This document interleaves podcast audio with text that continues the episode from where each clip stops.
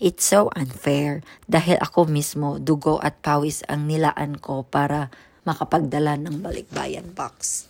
Masama ang loob ng international student sa Sydney na si Dexy Molo mula Mindanao matapos malaman at mapanood ang video sa social media tungkol sa mga sinasabing unclaimed na mga balikbayan boxes na umano'y ibinebenta online kamakailan lang sa Pilipinas.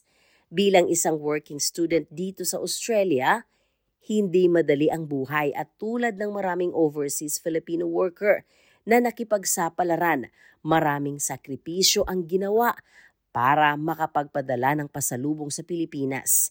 Kaya alam niya ang pakiramdam ng mawalan. So I'm working from one job to another job. It's tiring, but of course, I always put on my mind all the goals and the joy of my kids and family when they open the Balikbayan box.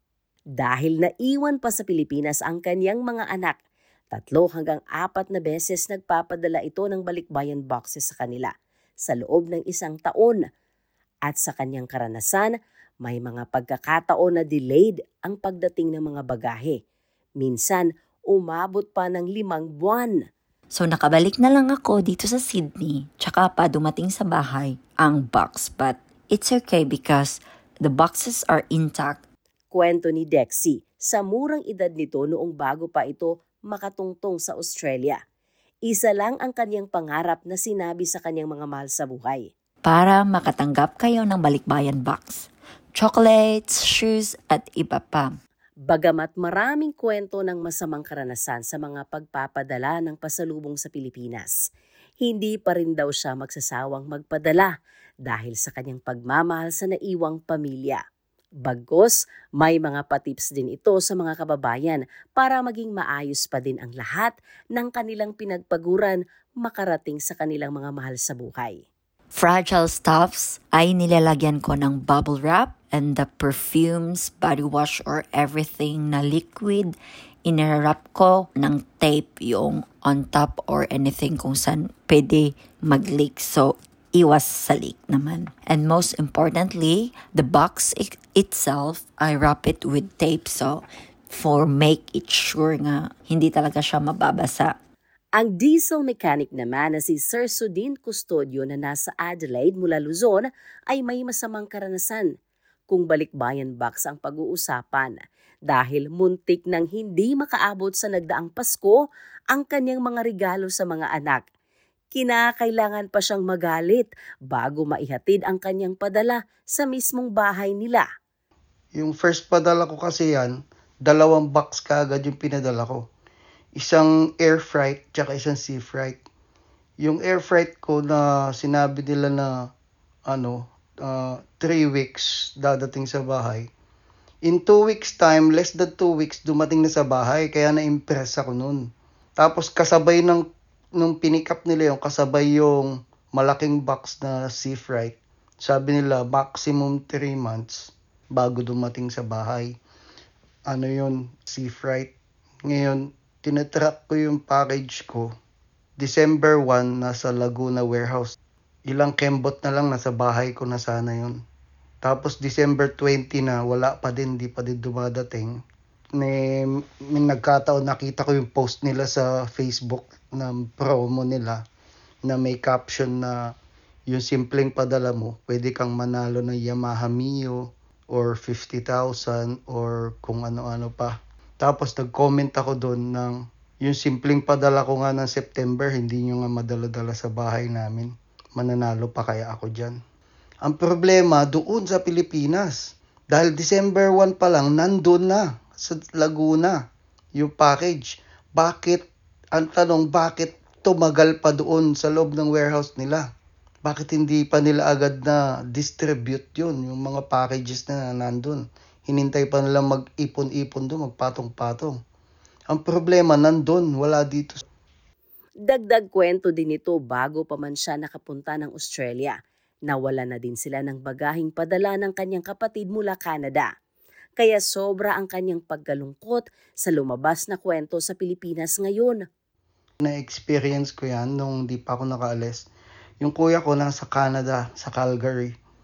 Ngayon, nagpadala siya na para sa akin ng 6 boxes from Canada na hindi dumating sa bahay namin. Years ang hinintay namin, years. Hanggang ngayon hindi dumating. Hanggang sa nakaalis na ako, hindi, walang dumating sa bahay namin. Six boxes, imagine, six boxes yung nawala. Kasabay pa nun yung padala din ng pinsan ko na nandun din sa Calgary. Two boxes na wala din. Hindi din dumating sa pamilya niya. So sad. Kaya panawagan niya sana'y aksyonan ito ng gobyerno dahil hindi biro ang ginagawang sakripisyo ng mga Pinoy sa abroad tulad ng pagpapadala ng balikbayan box sa pamilya. Eh, mahalaga talaga yun kasi pinag-ipunan ko talaga yung laman ng box na yun eh. Uh, matagal ko, matagal-tagal ko din pinagpilian uh, yung mga ilalagay ko doon. Tsaka requested yung mga nakalagay doon. Kung ano yung request nila, yun ang mga pinaglalagay ko doon. At hindi basta-basta din na ano, kung ano-ano lang ang nilalagay doon.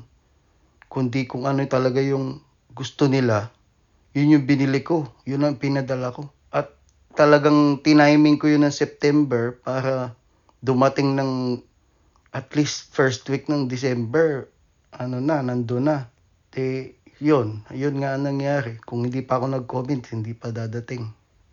Sa pagkakataong ito, may payo ang may-ari ng isang balikbayan box forwarder dito sa Australia na si Luel Ortiz. Sabi nito, piliin ang mga kumpanyang may magandang record para hindi maloko. Dapat din may mga tracker para matrace kung nasaan ang mga bagaheng pinadala. So makikita nila kung anong status na delivered na ba or ganon or in transit pa ba ganon. So yun, yun ang ano nila. Yun, at least mayroong peace of mind yung customers na makikita nila. Hindi lang sila magwa-wonder kung ano nangyari sa boxes nila kung nasaan na. You really have to make sure na yung, yung pinadalhan mo, legitimate siya and he has been doing the business for a long while na and they have a good good good track records. Mura nga yung ano ng yung yung yung bayad pero sinasabi man nila na kung mura naman, eh, nagmumura ka naman pagdating sa Pilipinas dahil yung problema yung mga boxes mo. So, yun ang ano ko, advice ko sa kanila talaga na make sure lang talaga na ano, ang pinapadala nila mga legit at saka may mga good record na. Titingnan nila talaga maganda ba talaga yung service nila. Kasi as you know, kung bago pa, then they would be struggling wala silang magandang uh, uh, wala silang magandang resources sa Pilipinas. Sa ngayon, iniimbestigahan na ng Bureau of Customs ang talamak na bintahan ng mga unclaimed balikbayan boxes ng mga Pinoy sa abroad. Sa isang ulat, maglalabas din sila sa unang tatlong buwan ng mga listahan nitong 2024 sa mga accredited consolidator at forwarding company para magabayan kung kanino ipagkatiwala ng mga Pinoy ang kanilang balikbayan boxes. At higit sa lahat, panawagan ng mga Pinoy na nasa abroad nilang mga negosyante. Sana'y maisapuso nila na ang bawat balikbayan box na pinapadala ay pinuno ng sakripisyo at paraan din ito na maipakita ang pagmamahal sa mga taong naisana nilang makapiling. Sheila Joy Labrador para sa SBS Filipino.